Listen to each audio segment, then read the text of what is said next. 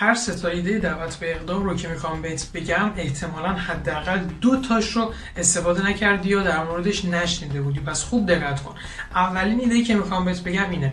اسکرین شات گرفتن از کامنت رضایت مشتریان و به نمایش گذاشتن اونها. شاید باورت نشه ولی اسکرین شات نپین.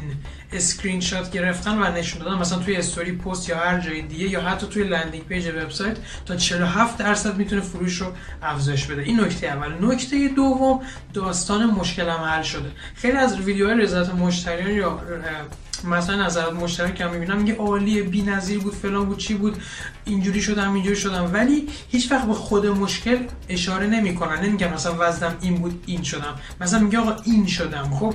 بگو چی بودم. به مشتریتون بگین که چی بودم و چی شدم. بگو به این که مشکلم چی بود و چطور شدم. پس این شد نکته دوم که خیلی خیلی ظریف بود ولی خیلی وقتا استفاده نمیشه. و نکته سوم که عاشقشم و خیلی جدید جدید بود واسه من این بود. بهش میگم تکنیک آخرین. با یک مثال توضیح میدم. فرض کن کار شما طراحی وبسایت خب می‌تونید بگین آخرین طراحی آخرین سفارش طراحی وبسایت دو نقطه یک ساعت پیش. این دو هفته یک بار توی استوری می‌تونید اعلام کنید یا هر روز روز یک بار توی کمپین. مثلا بگین آخرین تاریخ آخرین سفارش وبسایتی که داشتیم هفت دقیقه پیش.